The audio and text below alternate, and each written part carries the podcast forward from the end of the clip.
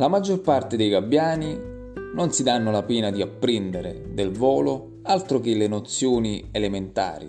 Gli basta arrivare dalla costa a dove è il cibo e poi tornare a casa. Per la maggior parte dei gabbiani volare non conta, conta mangiare.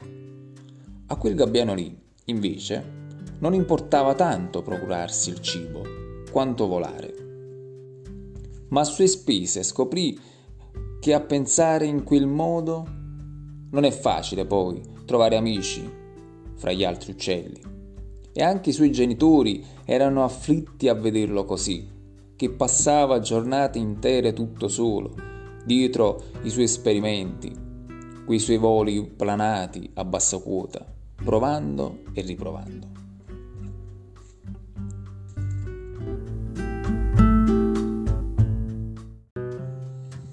Ma perché, John? Perché? gli domandò sua madre.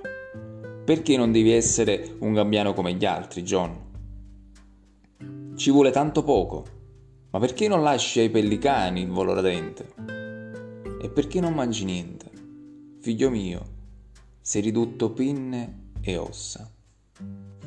Sta un po' a sentire, Jonathan, gli disse suo padre con le buone. Sta faccenda del volo è bella e buona, ma mica puoi sfamarti con una planata, dico bene? Non scordarti, figliolo, che si vola per mangiare. Jonathan assentì, obbediente. Nei giorni successivi cercò quindi di comportarsi come gli altri gabbiani.